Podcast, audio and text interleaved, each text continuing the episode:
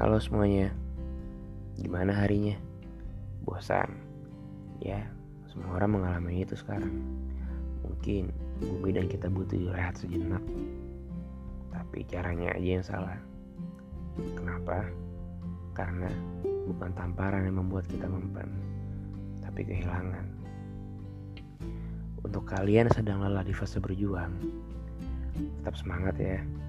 Lelah ya boleh saja Istirahat sejenak, tarik nafas dalam-dalam, lalu hembuskan ke udara. Hirup dalam-dalam energi positifnya, lalu hembuskan hal negatifnya. Tapi ingat, jangan terlalu lama istirahatnya. Banyak yang mendoakan perjalananmu tanpa kamu tahu. Banyak yang menaruh harapan di perjalananmu.